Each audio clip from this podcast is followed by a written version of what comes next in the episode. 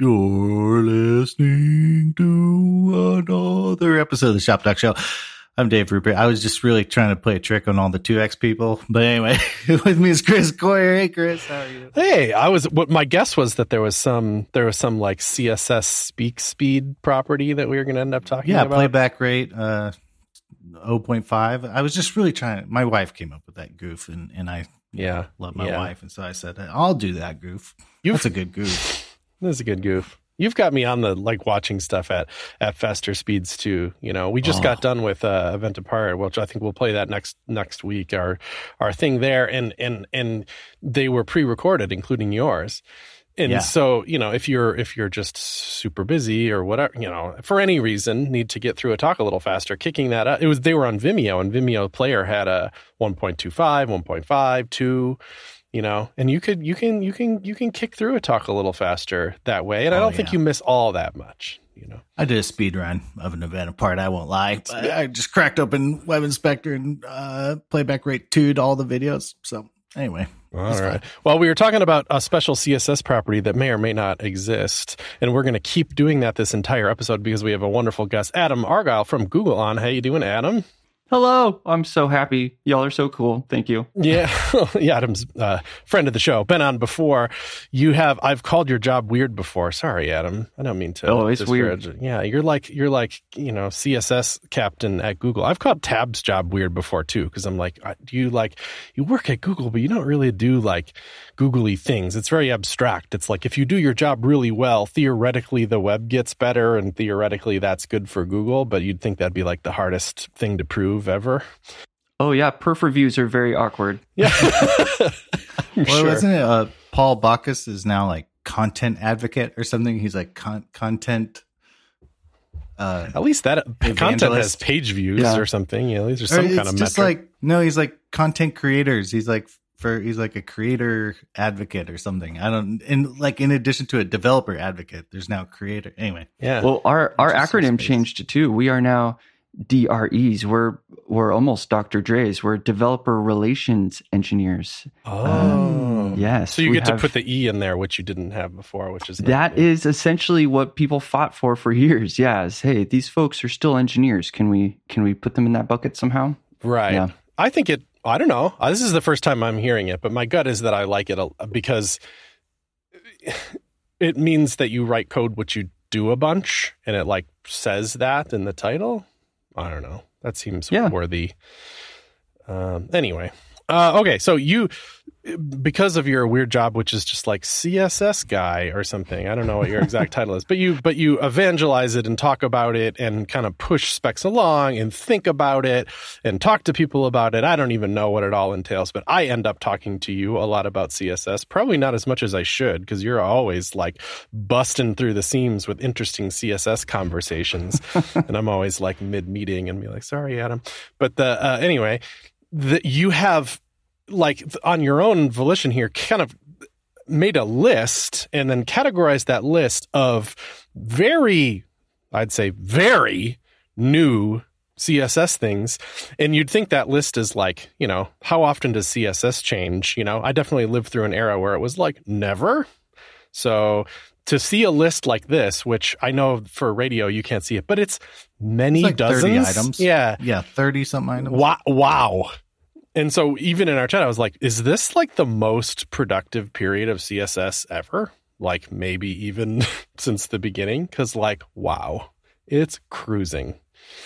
What do you think? It it is. I can't keep a. Th- it's my pretty much my full time job to know about all these things, and I can't. There, there are so many. Um, there's like this list is incomplete, and you're like, well, what's missing? We're like, well, there's just there's like a lot of working group members, and they are active. And the development in Firefox and Chromium is out of control. Safari is out of control right now. Just like yeah. there's just so much fun stuff to choose from, and it looks like there's general excitement from engineers. They're like, that sounds kind of cool to build, and I'll do this CSS work. And Yeah. yeah, it's ah, it's coming together. It's really fun. Really good. So how you've chosen to organize this is also kind of clever. You put them in three categories high risk, moderate risk, and low risk. You have a talk and slides and stuff that we can end up putting in the show notes for this. That's probably, you know, more, I don't know, it's u- useful if you're at your desktop computer at home because you'll be able to see samples and stuff. Throughout this podcast, we're going to have to resort to our mouths, you know? So there yep. might be moments where that gets a little weird, uh, but don't worry, there's slides and stuff, and we're going to do our best to kind of, you know, mouth blog this thing to the best of our ability. Uh, I thought the three categories were interesting because low risk means like we kind of basically already have this or real close. You know, you put stuff on the list like logical properties. Well, if you're, you know, writing for modern browsers, you can pretty much just use that stuff. I ship pff, half the stuff on this list, maybe, you know? Uh, yeah, it's so like low, it's, it's real low, safe. Yeah it's like a way to upgrade. Uh, they all have this path of upgrade that's like harmless to existing browsers. Yeah. Good, good. There, and so I think we'll spend the most time on that list just because I think people listening to this show, you should know about these things because you can really use them. That's always part of the conversation, isn't it? Yeah, cool, but when can I use it? Well, yeah, now. So there you go. There was a whole talk about that at the event apart. You know, it's yeah. like that's cool, but I can't do that or whatever. Yeah. Yeah. That I'm still hearing Eeyore tired. in that voice, uh, but it's cool. I, I like it. Too much Winnie the Pooh with my kids, I guess. I should, Eeyore would make a great, uh, yeah, but I have to support IE11. So he's, he's the yeah. antithesis, uh, bummer. Yeah. Strong totally. sad, was it in the, uh, Can't argue uh, Strong Bad Eeyore. universe? Strong sad. Strong sad. Nice. I remember yeah. that. Nice member berry drop there. Yeah. So then there's a moderate risk category, which is stuff that I don't know, has a bunch of momentum, has more fleshed out specs, seems like we're maybe probably going to get, but is more, may, may, maybe, as much hotness as, I mean, in container queries is in this list. So as much enthusiasm as there is for that, I'm quite sure we're going to get something. Every word I read about it is always caveated with, you know, this is subject to change. This is not final. This is behind a flag, you know it's very, which is, you know, rightfully so. So there's that list. And then the high risk category is the spiciest stuff, as you put it. yep. I, and these are, these are like my created little, right? We don't have stages in CSS. Like that's so convenient in JavaScript, like stage four, stage three, stage two. And, mm. you know, you get excited about these stages. And, um, you know, Jonathan Neal has attempted to do this in preset env with PostCSS. He has like pseudo stages and an explanation of why they're at that stage. And I kind of piggybacked on that with this, where I'm like, moderate risk means there's one browser you can go prototype with it in. So theoretically, you could like upgrade one browser's experience, but that's pretty risky, right? It's moderate risk. And yeah, things like container queries squeaked into this category, whereas other things are sort of on the verge of going from moderate to low, kind of like, uh, color level five or at layer, I think we're going to start to see like just show up on the scene really fast, or Houdini Paint, which has pretty good support right now. Um, yeah, and so that's how I thought about these things. Was it's like a mixture of how many browsers have it, uh, can I easily upgrade into it, and how how much is it going to change? Is it volatile? Um, and yeah, I hope it's I hope it work. These are uh, these are my opinions, everyone. So uh, these are not this you know CSS working group saying how risky these are. This is me and my gut yeah, sure, sure. And we could argue about which category they go in, but why? Who cares? Is just Adam's little list of, of fun here. So let's do some ones that I associate um, with you. I feel like I associate logical properties with you. You're kind of a, uh, you're probably an advocate of everything on this list, but maybe I don't know why I associate that one with you. But are you just kind of just using them? You know, margin blocks, star. What? First of all, what are they? You know, logical properties. Yeah, logical properties. It, it's like an agnostic way to describe a side of a box, an agnostic to the writing mode and direction of a document. So, like, it, you know, all of our documents, our paragraphs are stacked on top of each other and we read our words left to right. Well, not everybody reads words that way. Not everyone stacks their blocks that way. So, by using logical properties, instead of saying, you know, padding left on my, my paragraph here, you can say, well, this is the start of where I read. This is the inline start. And so, logical properties allow you to write once and uh, pacify and have spacing appropriate for all writing modes and document directions. And I put this here in the low risk because it still has some scratchy edges. There's some like rough corners where maybe even Safari is missing the um, um, this shorthand or something like that, or, or Chrome. It took us a long time to get one of the shorthands. And so I think of one like how there's margin. So margin, block, start. That one's pretty obvious. Well, I don't. Yeah. None of these are obvious to, to to go, but I think that one okay. And if you're learning this for the first time and you didn't even know about margin top or margin bottom, and somebody taught you, oh, mar- block start is the top of a block level element, and end is the bottom of you know, or the whatever. Now I'm using the words bottom to describe it, but I think you would just get it. You know, you'd be like, oh, that's the name for that got it. You know, I don't think it would be difficult to learn. It might be a little difficult for us with m- muscle memory to to get there, but hey, so be it. Uh, and so there's, but in the you know the days of old, we had just margin, and margin had a four. You know, it different number of values in there meant different things. Like one value meant all four sides. Three Yeah. values was really weird. It meant the top part, the left and right, and the bottom. Fine, but but think you know one of them that there just wasn't was a CSS thing that took that just meant just top and bottom. That's not a thing. Yeah, but now padding top, padding bottom. there's no there's no thing for that. There's just nothing in a, before logical properties. But now you'd think margin block would mean that. Yeah, That's why does. that, it, yeah. it does now. But that was one of the stragglers, right? Like the, the It was one of the stragglers. Yeah, these sort of like shorthands for yeah the inline and block sides, which could represent top and bottom, left, left, left and right. Right. Another straggler that you're sort of reminding me of here is just the single value or specifying all four in like margin. Because let's say you wanted uh, to use the margin shorthand, specify all four sides at once, but you wanted to specify their logical sides and not their physical sides. Where right now we go around the horn physically, right? Um, how do we specify we want to go around the horn logically? Uh, and that's up for debate. There's like, um, it's Mhm. one of the like remaining spicy topics. Is some people are like, I want a global way to say all of my margin shorthands will always be logical, and other people are like, well, I want to do it like in the moment. Um, yeah. and Anyway, yeah, it's it's a tough one. Mm. Still still hanging. Okay, I got it. I'm Griffin. Margin north, margin east, margin south, Oh, and then, and then, and then every language has a gravity object, which changes the the yeah.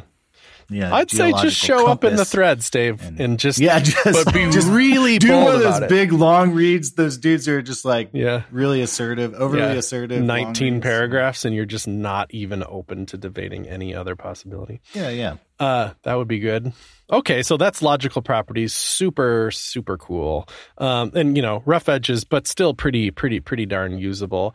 Uh, You pick one on this list, and we'll riff. Go. Uh, well, the next one there is is and where, which have uh, support everywhere. So they're low risk. Uh, they're almost no risk.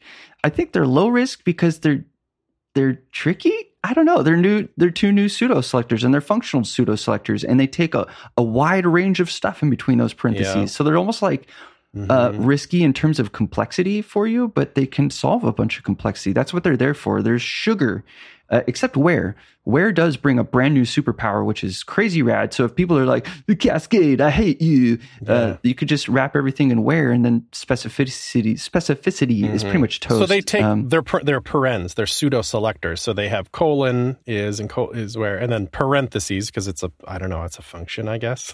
yeah, it is. Yeah. and then and then it, what's inside is just a comma separated list of selectors just any selectors you want and they both have different behavior there right is takes i believe takes the most specific one from the list and then the whole thing Yeah. becomes that specific.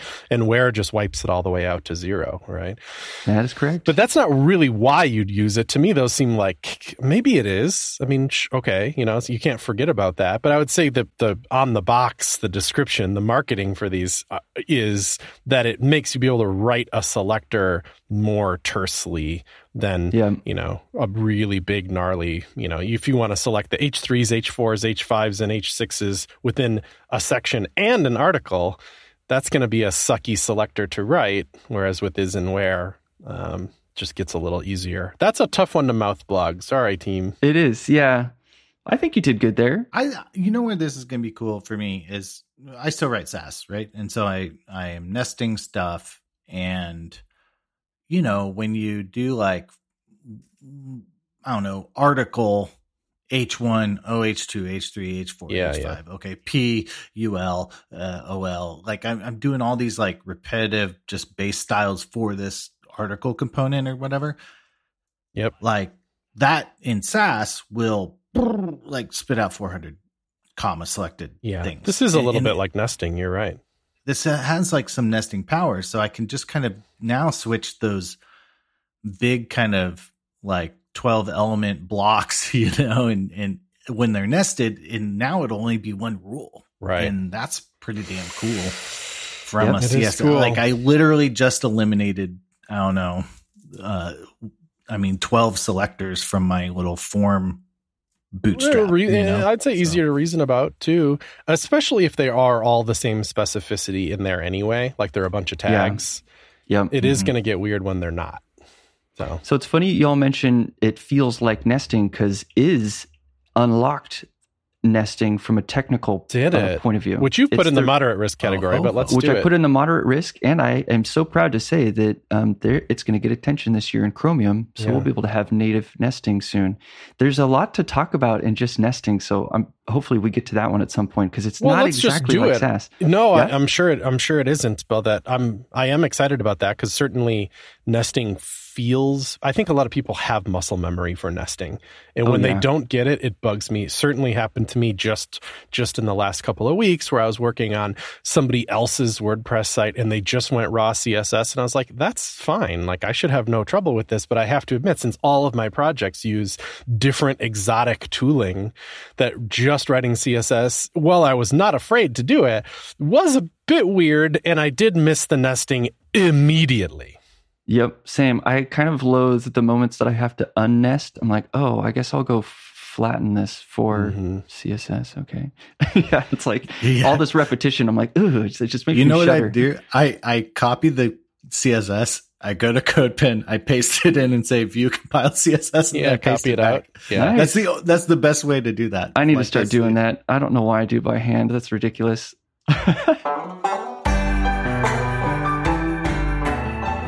This episode of Shop Talk Show is brought to you by Netlify. High five, Netlify. You know, they got a new thing that they're talking about called distributed persistent rendering. Very interesting approach. Let me do it real quick here, uh, uh, although it does take a minute to wrap your head around. So if I don't get it perfectly, I will. We will be talking about this more. It's very interesting. Imagine a site that has a hundred thousand pages on it because it's a newspaper site that has a decade of content on it, or it's an e-commerce site that sells just endless products. So they just need pages and pages and pages. But you like Jamstack as a developer because you know it's fast, it's secure, you can use cool DX tools to build sites. Jamstack is a great way to build almost any website. Those really big sites with lots and lots and lots, hundreds of thousands, millions of pages, the Jamstack solution hasn't been awesome for. It's been almost like maybe we should just not do it. But there are some solutions. One of them is like, okay, well, we'll just serve like a shell page for something like a product. Then in client side JavaScript, you know, the J in Jamstack, we'll like hit some data store and build the page from that. That's still Jamstacky. That's cool. But it's just not like pre rendered, pre server side rendered. That's also kind of spiritually Jamstack. So maybe you'll do it that way. But this new distributed persistent rendering is kind of like there's probably a tool that could pre-generate that page, you know, like like like Eleventy or Gatsby or whatever, a static site generator. But we're like gonna like defer it. We're gonna have that run in a cloud function, and we're only gonna build it once it's been requested once. And that's true on like production or staging or a pull request or whatever. So you have like maybe like five of them get requested on staging just because people are checking stuff out. It doesn't mean that there's a hundred thousand pre-generated pages. It's like when they were requested, they're built then stored on the CDN as they should be. Just those five. But then you go out to production and like all of them are getting hit. So they're being built and put into cache as they're being requested, but not before. That makes your build time super fast and supports this large scale architecture better. I think I understand it to some degree. It kind of reminds me of WordPress cache, how it used to work, how, you know, the first request maybe for an uncached site would, you know, run PHP and hit MySQL for the data and stuff. And then it would be built into an HTML file and stored on disk so that the next time the page was requested, the caching plugin could just pull the file from disk. It's kind of like that, it feels like, but, you know, with modern architecture in mind. So very cool. High five, Netlify. Thanks for the support.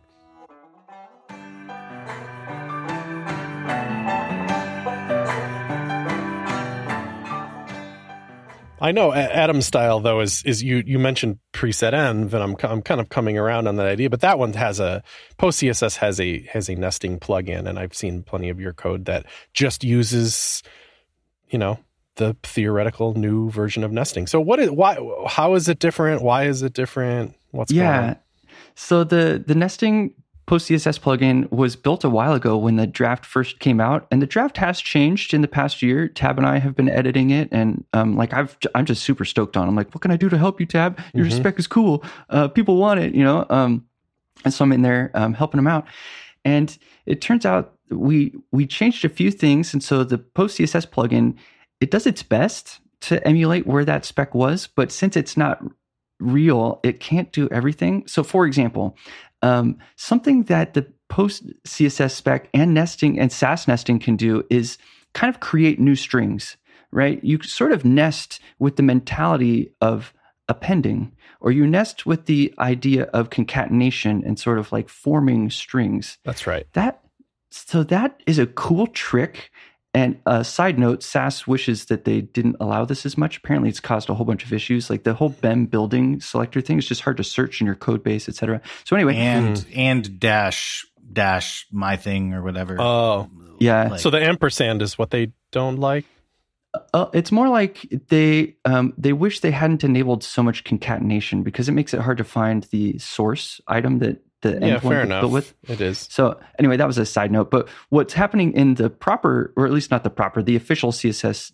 Well, it's not even official. I guess the draft CSS working group spec mm-hmm. is these aren't a string that you're messing with. These are tokens. These are going to be more alive.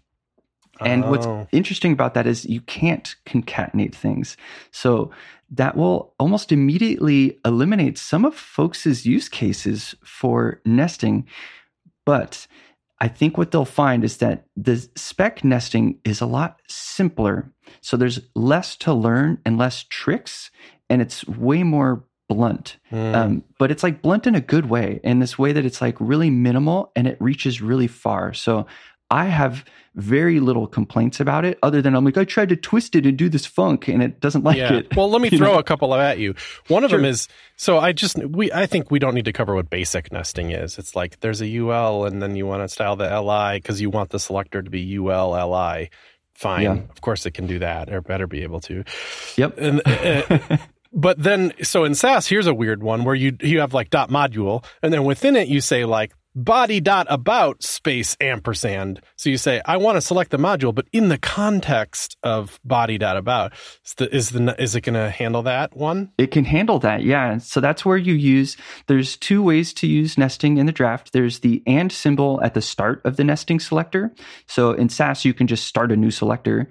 Um, yeah, you don't have to use the ampersand. You don't have to. Right. In this in this draft spec, you do. You have to clearly indicate that this is a continuation at the beginning of the new selector. Okay. Or if you want to nest that and somewhere inside of that selector, exactly what you're describing here, you know, inside of the body, you want to sort you of can? reference a parent. You can. I yeah, thought I read you can't. Nest. Oh, that's you great. You can. Yeah. So you start the nested selector with at nest, and what that signals to the parser is that an and symbol will show up in here at which point the token and the previous selector will go in that spot. Mm. It's almost like string replacement, but it's not. It's you got to think about these things as live tokens because that way you won't find yourself trying to concatenate.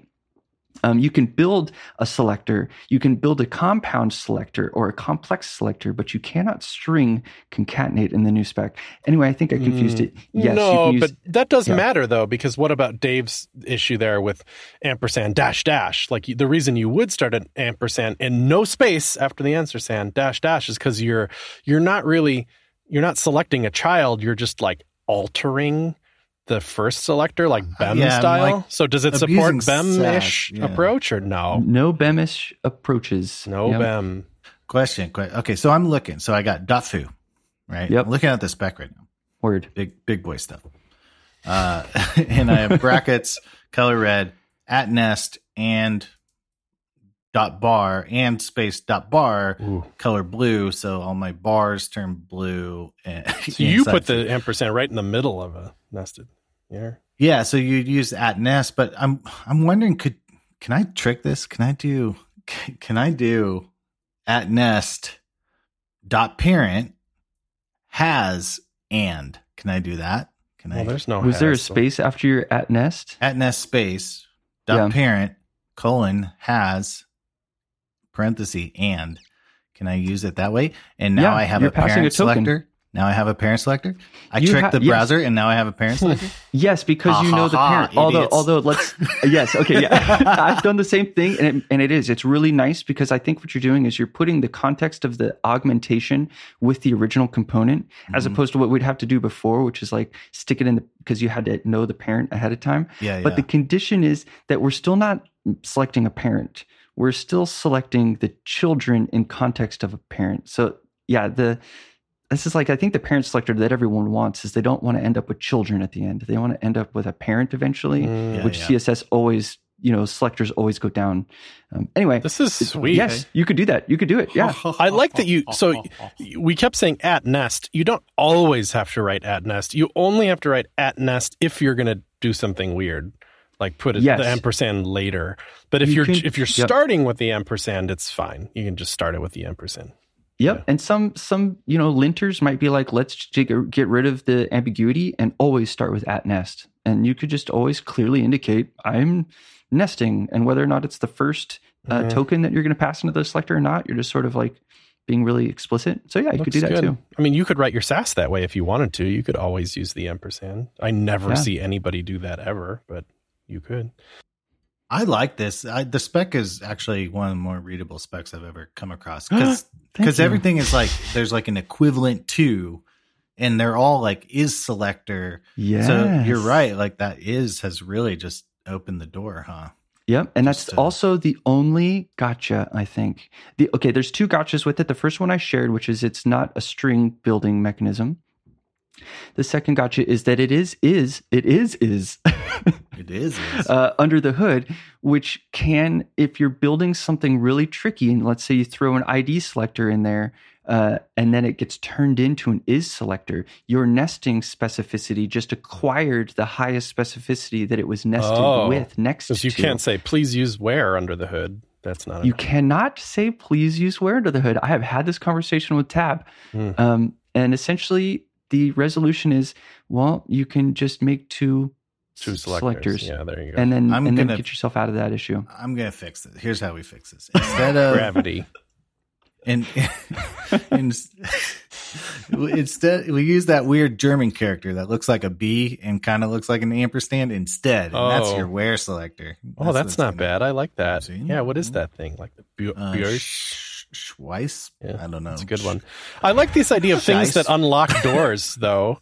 Like Yeah. is unlocked nesting. That's cool, and we know to some degree that containment unlocked container queries. So maybe we'll let's play that Yep. little game for a moment.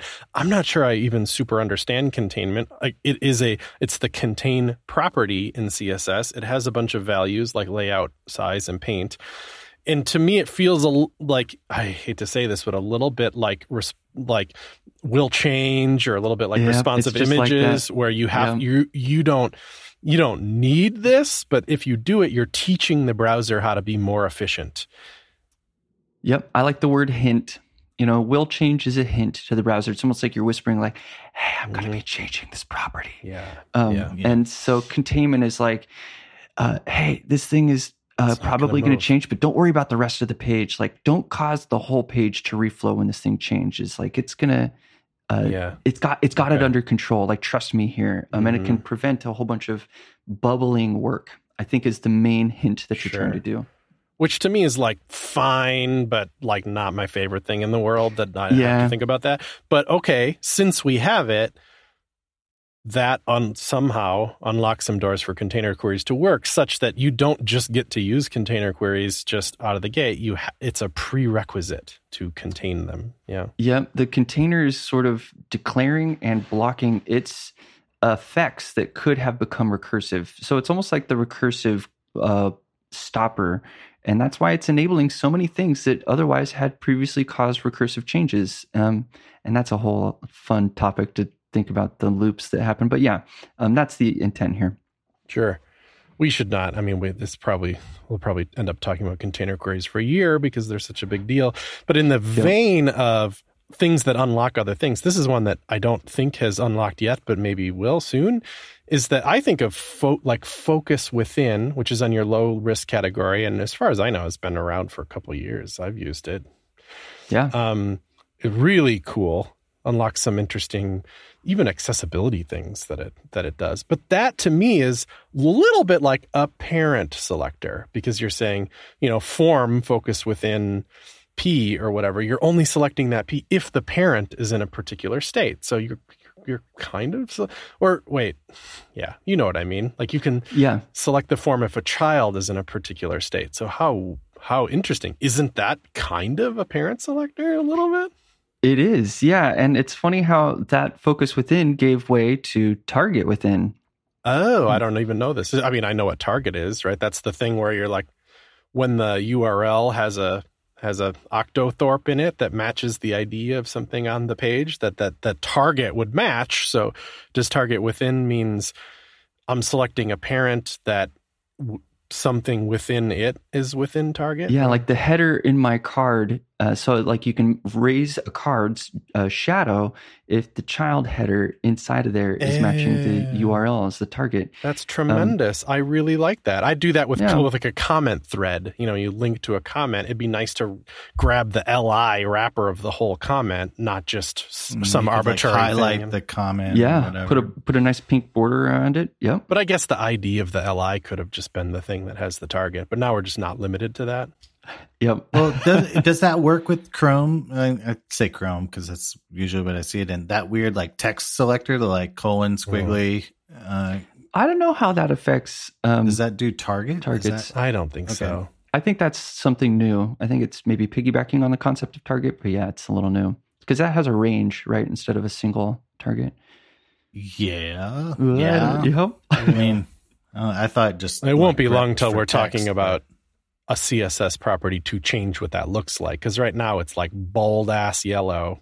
And I'm sure at some point people are going to be like, uh, "Can I change yep. that, please?" Even isn't there something on this list that's in that vein? Something about spelling or something? Spelling and grammar. Yeah, I was like, "Nice segue." So yeah, that's oh. uh, so actually there is a, uh, and it was moved through the CSS working group a couple months ago. A way to style that highlight so that you can keep it on brand. Yeah, you, can you can you? I I like that. I mean, of course, I just like have control over things, but there's always a contingent of people that are like, don't mess with browser UI. I mean, every literally every time I've ever changed a scroll bar, even though that's a spec thing you can do, yeah. there is a contingent of people that are like, that's native Chrome UI, just like a radio button is or something. There's a kind of spirit of like, don't mess with that stuff because it's people know how the native version looks and works. Who hath moved my cheese?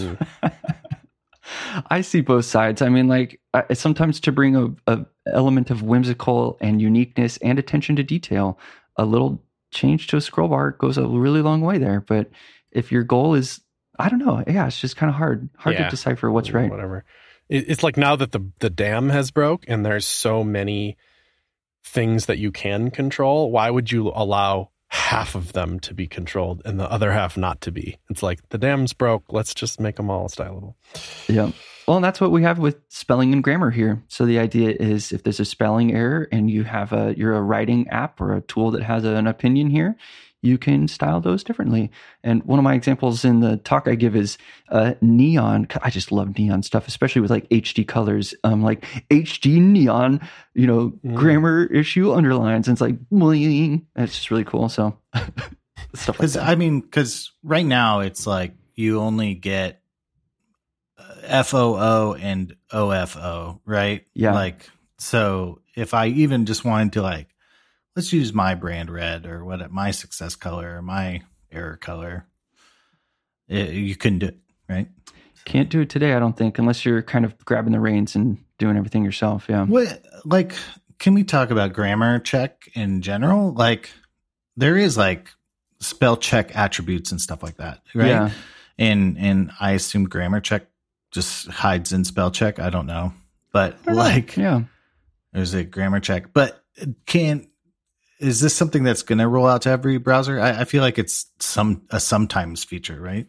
There's a lot of CSS specs that kind of I'm, I'm totally with you right here. There's another one for cue, um, and just sort of, sort of like the um, closed captions styles of your tracks uh, over a video. Like there's a spec to be able to style that so that it could be instead of you know let the user have options. You could give them three Yeah. choices and style it, or it could be on brand and be hot pink, you know, and make sure it's Mhm. accessible. But um, yeah, these kind of fall into that vein of I would love that, but no browsers choosing to do that work right now. You know, and so yeah, I don't know when we'll get it. Things like spelling and grammar is just I think they're in the high risk here. Oh, they're in moderate risk. I guess uh, they should probably be closer into the high risk because there's no implementations. But Yeah.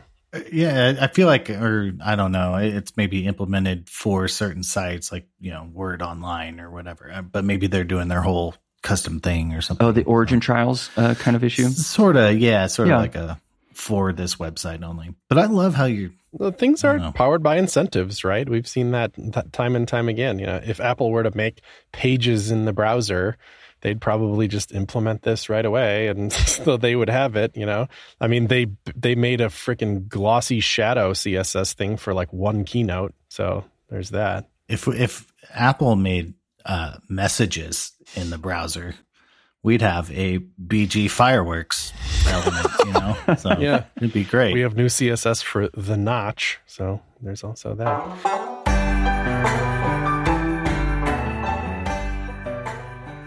This episode of ShopTalk Show is brought to you in part by Around. That's around.co or follow the link in the show notes. It's a new video calling app that's very different from the other video calling apps out there, I'd say. So uh, they say this, and I think it's really true. It's designed for collaboration more so than for meetings, you know, so it's not this like big rectangle and you're just looking at everybody in the rectangle. Each person that you're talking to is like this kind of like a floating head. You see their face cropped into a circle, and then part of the UI and UX of it, there's a lot of fun built into it, but you can apply filters to it and stuff. It just feels a little bit less fatiguing to be to know that you're just like a talking head on somebody's screen not they're not looking at like every pixel that your camera is picking up.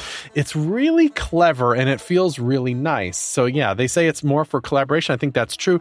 It's very easy to fire one up. You know you fire open the app get a link share it with somebody you're in the meeting you know all kinds of security built into that. You know you can make sure that you have to approve them before popping in. Nobody's going to bomb your meetings anyway but you know lots of protection there or you're in Slack, you just type slash around, pops open a meeting, everybody clicks into it. Probably use that a billion times. That is, that is, that's how things work. You know, there's that kind of that pseudo real time thing of Slack. Hey, can we chat this out? Boom, slash around.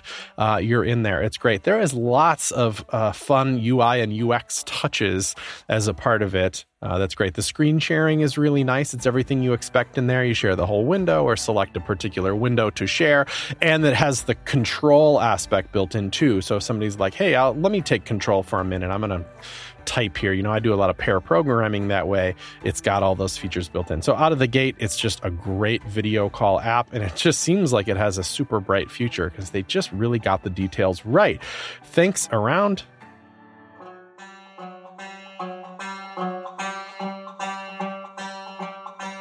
Let's see. Aspect ratio is on here. That's another one that you can kind of can and maybe should use today because it's freaking Yeah. awesome. You know, that's it, it's speak. There's always there's always two sides to a coin, right? There's so much talk about Core Web Vitals and layout shift and stuff like that. If you correctly use aspect ratio, even in a fluid place, you might just be buying yourself a lower CLS score, which is a good thing. Yep, that is true.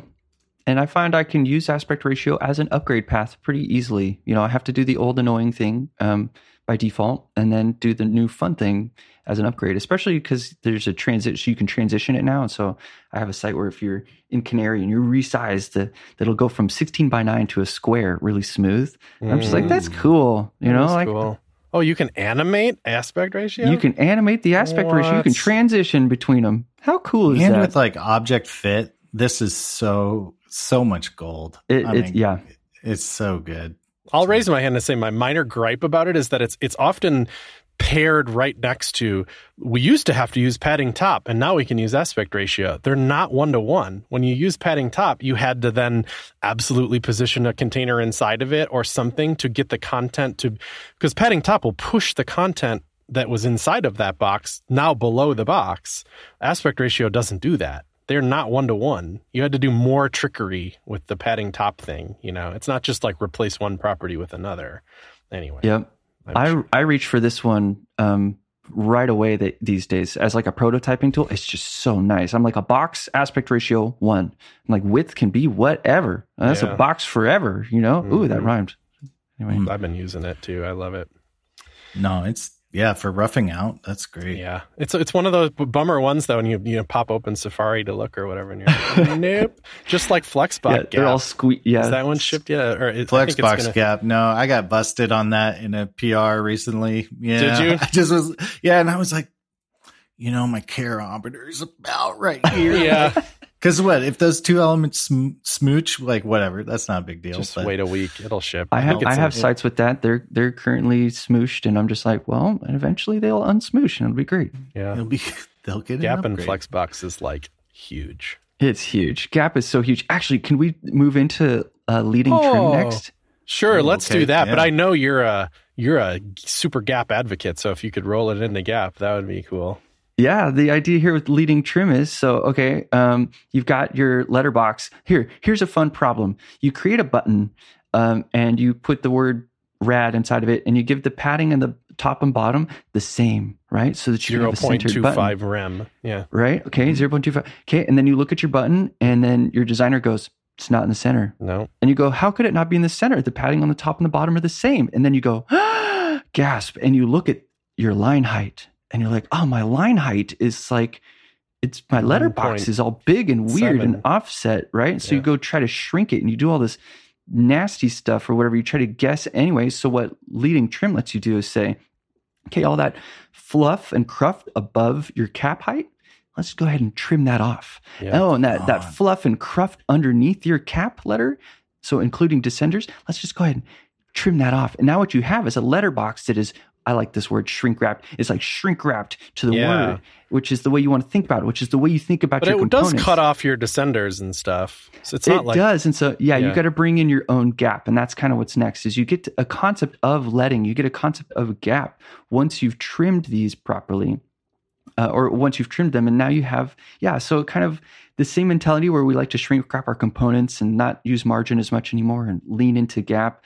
We're kind of seeing that happen in the typography world, where we could sh- trim off the margins off of these letters, kind of in an unsafe way, right? Like there is an unsafe aspect to having no margin on your components um, but then like opting into doing it yourself and then you have this rhythm you could use custom properties create a rhythm um, and really Mm. go nuts it's kind of cool But then it's like it's like do so. Is there an apparatus to add back in my own top and bottom like letting, or or does line height just mean something now? Like it's not. or that I is just a line good height? question i think line height just means something more now because yeah what line height means today is more like the box size for a letter um, Mhm. right? And it's like a safety measure because the web always wants to have letters be legible. So they just sort of like lean on the font to put the box properly inside of that. Um, that's why sometimes the font is off, is the person who owns the font says, okay, well, visually center is this. And then they deploy it to the web and the web has a different concept. But anyway, so they get mixed up. I think, uh, yes, this would, yeah, that would allow you to do that though, Dave. Is anyone? Is anyone? Uh, Microsoft apparently was hacking on it last year. Uh, Mhm. They wrote a bit of article about it, and I have been chasing it for the past month or two. I want to know what the current status is. I'm like, can I play? Is it in Edge anywhere? Like, Yeah, what? What's yeah. the status? Hmm. It looks good. It almost looks like one of those maybe a contender for the old reset style sheet. You know, maybe the old star selector for that one. You know, Oh, like it could be a new edition. yeah. Well, just New- yeah, just make all my type like that, please, because I like that. Yeah. Unless it's not performant or something, but that tends to not be the case in CSS. You can do whatever you want in there. Uh, wonderful. Thanks. So, so think Yeah. of your style sheet. Um, everywhere use margin. God, people must have used margin relentlessly in their style She's Probably one of the most commonly used CSS properties.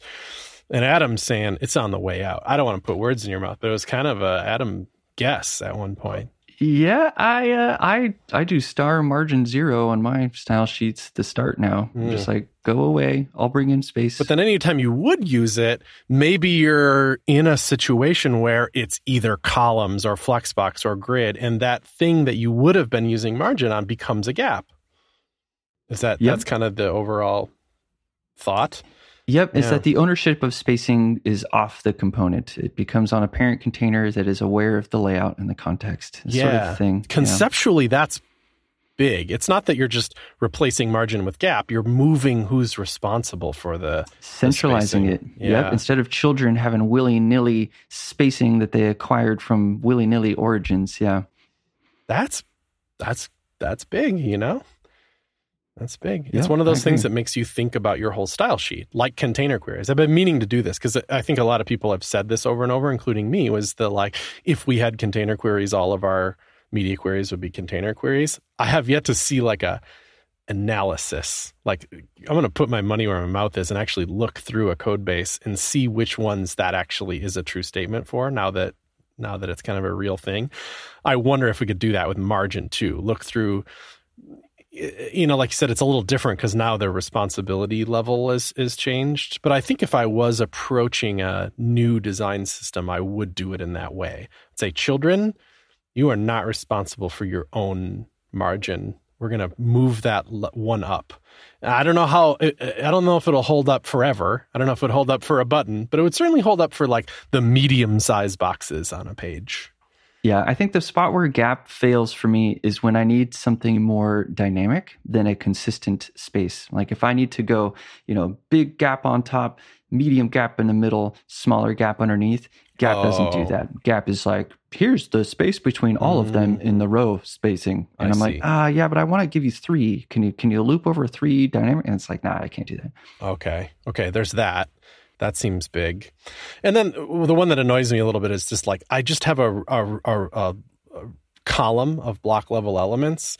That's just what block elements do. So I don't necessarily want to have to force it to be flexbox and flex direction column just so I can use gap because now I'm adding extra properties just for that one. And it's like I'm not buying I'm not buying all that much, but yeah, tricky, tricky. You saw, yeah, you saw an article I wrote where I have that. It's uh, there's like four layouts that do this thing, and I call it just for gap. I'm like display grid. I'm only doing this that, to this yeah. container because I want gap, and it's like, yeah, there's something a little odd feeling about that, but Sometimes I like it, sometimes I don't. I don't know. yeah, It's it reminds me of the like I'm gonna th- those there was a little round of articles at one point where you want to center a column, but instead of having a div wrapper and saying you know margin zero auto or whatever to push push it to the center, make a three column grid, star select every child and put it in the middle column.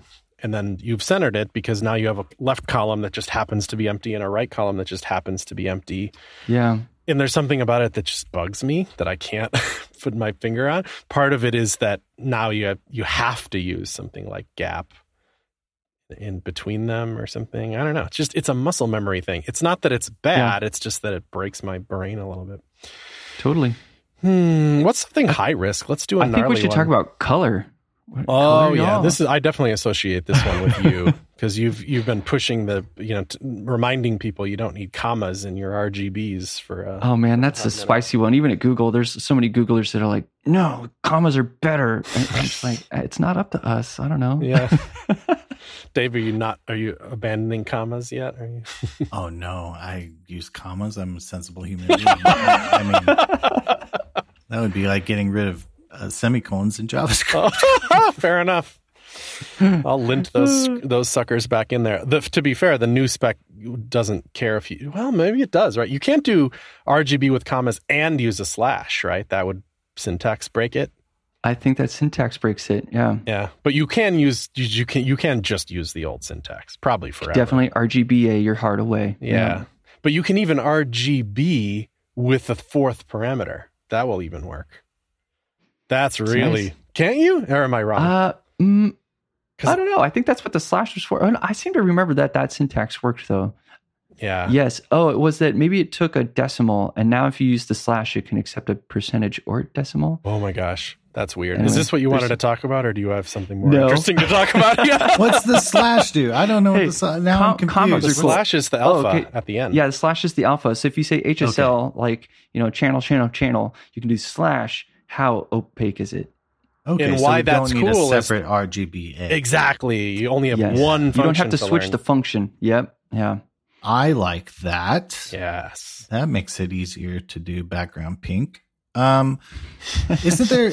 Kinda. There's yeah. No, I I I mean, so everything's kind of moving to this sort of three property sort of schematic. Yeah. Sort of. Yeah. Optional. Because slash. lab, uh, these are new colors. There's new colors. We Google or whoever, Apple, Google invented, invented new colors. colors. Yeah. yeah, invented new colors, and they're coming to the browser. Only in the new Uh, syntax. There's no LCHA. That doesn't exist. Mhm. It's LCH only. And what does LCH stand for? I have no idea. Lightness, chroma, hue. And it's and it it means that your pinks are going to be hotter pink. So if you're a pink fan, there's a lot of new hot pink Well, available to you. Yeah, I think that's what it is. Is that the LCH color space? It has more colors to pick from than RGB. So the numbers that you put in there can reach deeper into the display um, and potentially find, yeah, a hotter pink. And you, you don't really think there's a hotter pink until you see the pink from RGB, and you're like, that's Oh, what I've yeah. been thinking is pink. You're like, what? Yeah, this was surprise. You, you, Adam, you and I were messing around with this in like a DM thread or something somewhere, and I, you know, I pulled up like a demo or made a demo in CodePen of like Lab and LCH, and Mm. what this. There's a new one too, like the P3. Display P3. Yeah, That's like a custom profile, sort of, right? Or like it's another color profile. yeah. Um, and you know, I pulled all these up, and uh, it was like, wow, I would have never guessed RGB is bad, like sRGB is bad, but it was like It's kind of bad. good. Yeah. it was not as rad, and I'm not even like snooty snooty designer pants. I just would have never been like, it's trash, dude. We don't use that anymore. Because the But, like- mental model is that if you get more colors, you'd think they would just fill in gaps, not push the edges. But in this Yeah. case, it's pushing the edges wider. That's RGB amazing. has like 256 million colors, and I've never in my life been like, dude, that's not Seriously. That's I think we got it. You know, like Right. That's a lot, y'all. Like, Yeah, I'd go to you know Walmart or some store and be like uh, 10 billion, 9 million. I'm like, I don't care how many colors. Like at this point, I'm like, this is all over my head. But right. yeah, it's all of a sudden meaningful now. Um, Because there are limits. I mean, that's why we use the word retina, right? Or at least Apple tried to, because it's it means that like that's enough. That's it's is enough pixels that your eye that more won't help your eye because we're at mm, eye level goodness of of density of pixels. I don't know if that's will hold up. I'm sure we'll keep trying to jam more pixels in there, but that's is a like kind of a limit. HDR displays and all that. They're becoming more common. So, like, Yeah. which that the theory, right, is they just have more a, a wider color spectrum, right, in in HDR, and so. Mm.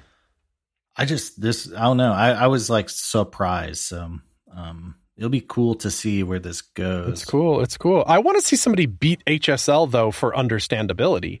Like, fine, LCH looks okay, but it doesn't look as mentally understandable to me as HSL does. HSL is like amazing for that. yeah, that's funny. You should definitely dig into it more. It has, yeah, since its parameters are a little less limited, like HSL is kind of nice. You're like zero to 100% is pretty much the extent of what I get to pass in there, right? It's like Right. a an angle in the wheel of color and then some values 0 to 100%. And LCH, uh, it it's supposed to be even more human oriented because lightness is um, very Mm. special in LCH. But yeah, chroma and hue are a little bit more like less I don't know, it, you know, descriptive than what HSL was.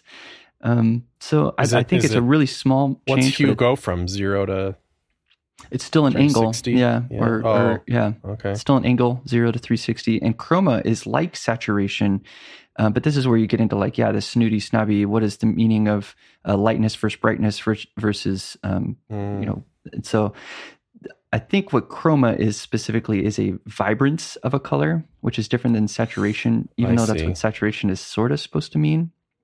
Um, and so i find i have to deal more with like lightness and chroma um, as like a combination in lch whereas in hsl they felt more as individual channels so i don't know that's the only learning curve i've had so far but I could Yeah. see that. That doesn't seem so bad. Lightness, chroma, hue. That seems about as good as HSL for human understandable. But isn't there? Is are the, all the rest of them that way too, or is this is lab? What's lab? Is lab is funny um, lab is uh, so the first one is lightness and then it's a and b and a represents uh, two colors i can't remember and b represents two colors almost like if you had a gradient from these two colors in each hand and then you're sort of saying how negative or how positive should you reach into those color spaces what? So that's to, you're that you're in computer territory now. You're in computer territory, Yeah. but what lab is specifically good at and what it's shaped for. So this is where you get into like these functions give you access to colors via a shape. The LCH uh, function has a color shape that it thinks of color in. Like HSL thinks of it in a cylinder. Um, LCH and lab have these shapes, and so the shapes allow them to more. Um, well, at least in lab, go from one color to the next in a gradient more smoothly through the center of colors better. right. Where HSL or things might wrap. Yeah, you have articles on this in CSS trick, right? Where you, Well, um, it's, it's you're helping me fill the gaps here, though, of how these color models work. I only stole that one from uh, from a newsletter I get or whatever that has this because the center of RGB is zero it's saturation. white. yeah, Yeah. it's white, and so you get a bunch of grays as you get close to hitting it. Yeah, because it crosses straight through. And so that's why, yeah, you'll find a tool that goes around the white. Um, and Right. it tries to do that with math and it gets a better gradient because of that. Well, lab is sort of built that way naturally, where the the vibrant colors are all bunched together in a way that when you interpolate, they oh, they're better. bunched together, so there is no. Because I would think, uh, well, isn't it just some new two colors then that cross through the to the the gray zone of death? It is, yeah, and and this is the claim that Lab has the smoother, better, um, more appropriate gradients. But I'm I'm still playing with all of them. I'm and implementations are still kind of changing, but it's still exciting. I'm just like, wow, at least I'll have the potential because yeah, once I saw the gray dead zone and the RGB ones, I'm like, ooh, Yeah, I do. I want out of this. How do I get? Yeah, Um, the answer now is just pick two colors that don't go through the middle. Of the, but that doesn't. You can't. or or you can use a tool that will give you six colors and intentionally works its way around it so that Yeah, I like. I think that's cool, but it does change the nature of when it's doing that. It's like, oh, now it's swinging through yellow. That's literally not the same thing. Like, what if I don't want yellow in the middle or whatever? yep, totally agree. Mm, It's not perfect. When, when, when, when, when do we get color? I, I- like right now, it's like Safari technical preview. Am I right on that? Like all these fun, fun. Yeah, so there's toys. there's color level four and there's color level five, and color level four, uh, some of it has already been implemented, so it's we're not um, we're not like if we don't have none of it. That's what we removed the commas. So color level four was like in preparation for color level five and all these future ones. We're just going to get rid of commas. Um, they introduced these other color spaces like LCH and Lab, and then in color level five we get all the manipulation functions. So that's where you get your uh, color mix, your color contrast, and stuff like that. So color level four and five have various uh, implementations across various browsers. So Firefox has color mix, uh, Safari has Color color contrast. mix and color contrast, which is super rad. Um, yeah, and oh, and the relative syntax they have that in there too, which is sort of like destructuring a color, computing on it, and returning it all in one line.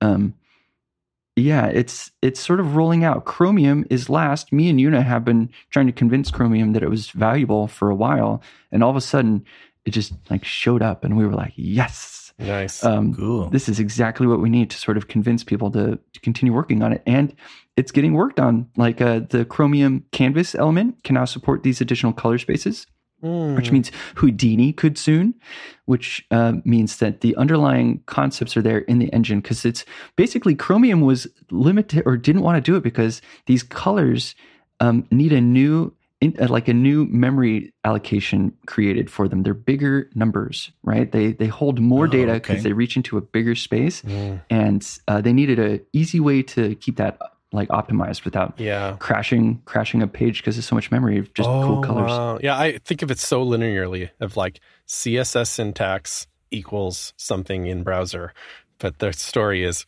has a hundred more spokes to it than that, doesn't it? Ugh, Yep, it's hard. That's hard. Yeah. Very interesting. Let's do uh, just let's try to end with a couple uh, uh, of the in the spicy category here.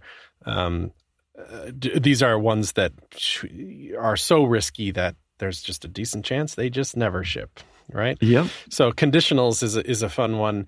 I've seen this over and over, not over and over, but enough, right? People use custom properties and what they want is like a way to have the prop the custom property behave like logic.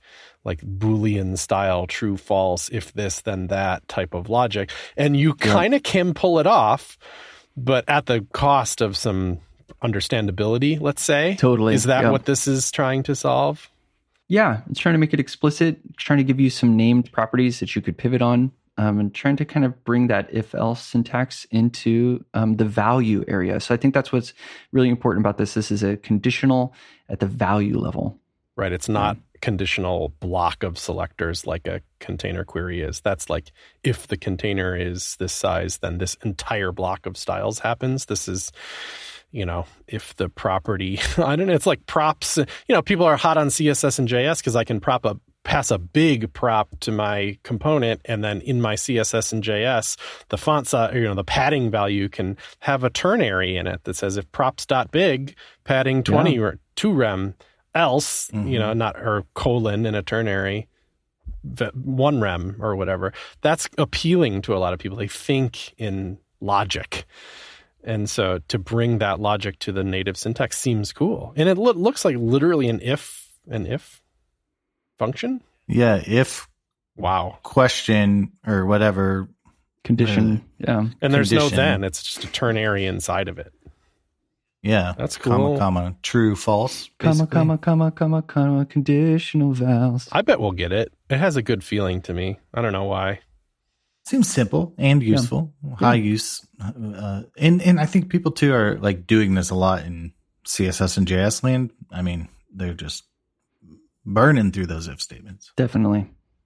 I like it. I like I like the idea of viewport units in there. That's cool. And if we had not only viewport units, but we had container units, isn't that a thing? Is that on your list somewhere? I didn't see that. Is it? Container units. No, we have some new um, like viewport units coming up, and there's been some talk about like the the viewport unit that includes Chrome and doesn't include the Chrome, like the search bar and stuff.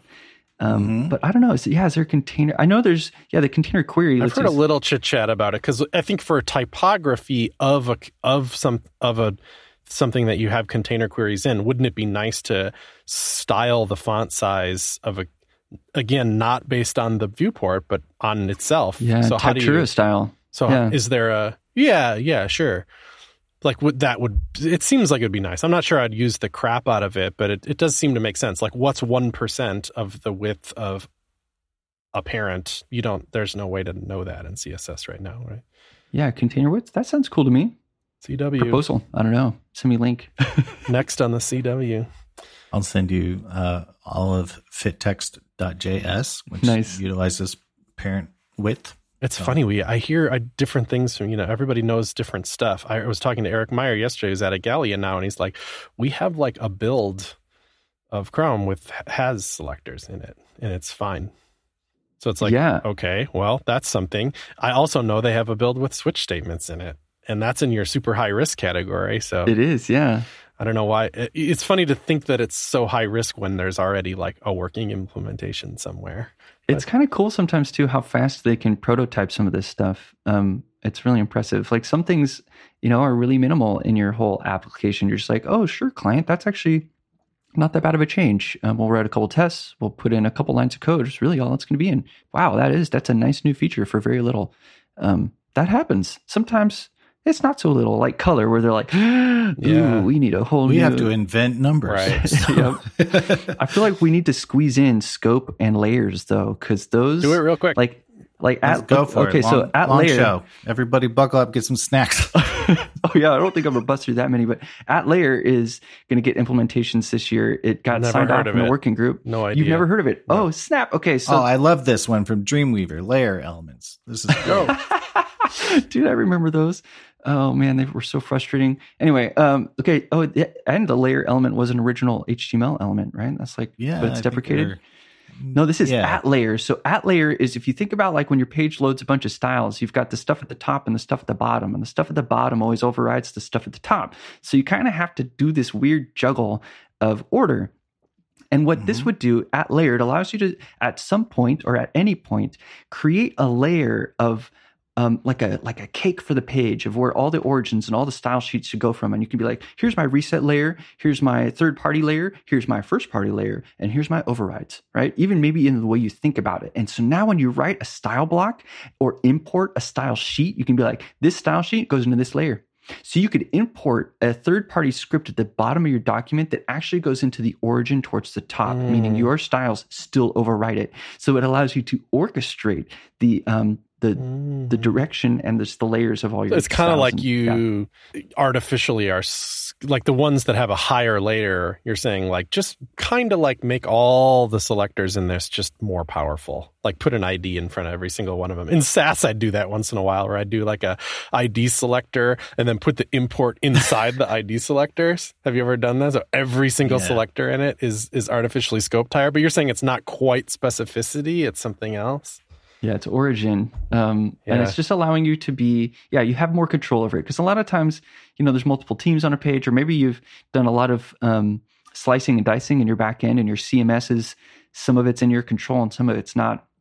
At layers would allow you in CSS to just be like really clear about you're importing some styles, put them here so that the order, you're just much more in control of the order. So like all my styles, like at layer Dave. Yep. We'll just this is terrible. Don't do this. At layer Dave is is always higher than at layer Bootstrap. And because Bootstrap has all their styles, I want always want my layer to go above Bootstrap. Yep. Right. It's almost like that Sass file that you have where you've got everything in order. Right. Joke CSS or no? Oh, it's It- you mean the like table. Of I mean, like in, contents index.sass or whatever. What if Bootstrap has, you know, says P color red, or like even worse, it has like not worse, but just different. It has like a dot red, and it says color red, and in your higher origin style sheet it says P color red. You'd normally or P color blue, you'd lose because that origin style sheet has a more specific selector than yours does. But would this just you would just automatically win? You know, this is like, even if you loaded Bootstrap last, you could make the browser think it loaded it before your user styles, so that in terms of order, it it parses it and sort of applies it as if Yeah. Bootstrap was so it's just earlier. order, but specificity still. If there's a specificity that conflict, matters those still CSS. get resolved how they normally are. It's just order. Hmm. Yeah, it's just order. So it's like I like to think of it as orchestration. So you have all these different styles coming from all these different places, and right now you don't have a great way to be like, "Hey, you, you go in this spot, and you, you go here." And so yeah, it's sort of like that, which kind of goes into. Oh, go ahead, Dave. Yeah. Yeah, so in my example, I would actually do boot, at layer bootstrap first and then at layer Dave That's second because I want Dave layer to always be the latter. Yep. Okay, contestant. Uh, then okay, okay, can I do at layer default, at layer overrides, and then I can just write overrides in an at layer overrides bracket, just like a media query, all my overrides, and I don't have to go to important town. I'm just like write overrides. Yep. That works. That is exactly it. And um, what's even cooler is you could load more styles, more overrides later, earlier. You know, like it doesn't matter when you they load could the be in the overrides. Sass partial, right? Like they could Yeah. just yeah. be. Yep, it's super cool, and um, yeah, you can kind of name them on the fly and import them in the right spot. So yeah, that's all about like order and, and the sources of all these styles and how do you kind of wrangle that. And then the next one I wanted to make sure it gets in here is at scope, which is very much around like, yeah, I want to scope some styles, like like true scoping where. Um, you know, I can put things in between two classes. I can say a range. So from this class to this class, these styles apply. Otherwise, they don't exist to your browser engine. Um, and there's a lot of really cool examples that you can use that with. and yeah, Scope and Layer are both um, blessed by the CSS working group and have people working on uh, sort of implementation. So we'll see that stuff pretty soon. It's really exciting. Whoa. That's exciting. I've Yeah. seen this uh, Truly. uh, scope thing, and I think at one point Miriam had proposed a donut selector or something. So get ready for that. Um, but no, it's cool. I I want this. This is my secret. I want this to reach into web components, but that's just me. Like my at God. scope, go into a dang web component, you jerk. But Mm, oh, almost like how we had deep. So you could be like at scope deep like or something. deep, yeah, yeah, yeah. yeah. Dude, you solved it. Wouldn't that be cool? Yeah. I know. Uh, It's it's right there. I really But want the I- author level. I'm reaching in here because I know what I do, because I know what I'm doing. Selector. I think that's like what scope does. Uh, like it's sort of like I know what I'm doing. Just do CSS here, please. Right? Just Like, do yeah, CSS here, please. Yes, that. and and stop it doing here. Stop it here. Just do it here. As much as I love custom properties, having them be the little trick to reach in there, ugh, get out of here. Don't One of my it. favorite use cases with scope is like right now, if you have a light theme or a dark theme, the styles have to coexist on the page, and one is naturally overriding the other, um, which is weird, right? If you load your dark styles after your light styles, then you have to anyway, right? It can get weird. And with scope, you can be like at scope.light theme, here's all my styles in light theme, at scope.dark theme, here's all my styles for dark theme. And they don't compete because they're scoped. They aren't challenging each other at the global level. They're just Mm, Mhm. it's so cool. that is cool. It kind of just feels good. It does. Yeah, yeah. Having like two, you could have two like resets basically, like your dark reset or your light reset. Ooh, basically. cool. So, I mean that in the like whatever your initial. My links are blue on this side, or my links are red. Dark reset. Is that like what Darth Vader did? Yeah, you, you got to throw them in lava, and so yeah. Well, this is very cool, Adam. Uh, this is a very hot year for CSS 2021 here.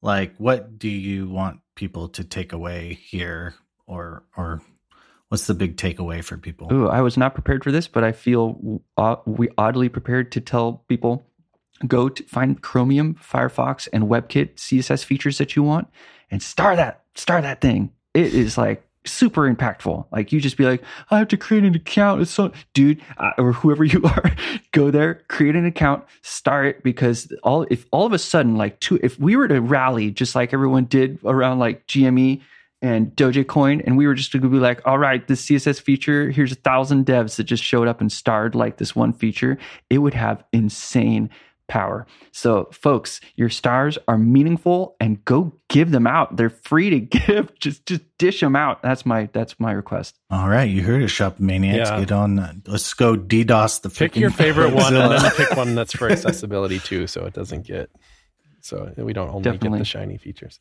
Okay, every, thanks, Adam. That was awesome. Yeah, thank you very much. And and I guess before we go, how can people follow you and give you money? Uh, no star stuff. I'm on Twitter is argyleink. YouTube is Adam Argyle. Yeah, find me. I share lots of stuff about CSS all day. Too much probably. All right, perfect. And uh, thank you, dear listener, for downloading this in your be sure to star our favorite up. That's what you find out about the show. Follow us on Twitter at ShopTalk Sends the tweets a month. And join us on the Discord, patreon.com slash ShopTalk Show. Just, it's jamming. Go there. All right. Chris, anything else you want to say? Shoptalkshow.com. God, I'm excited though. This is a lot of stuff.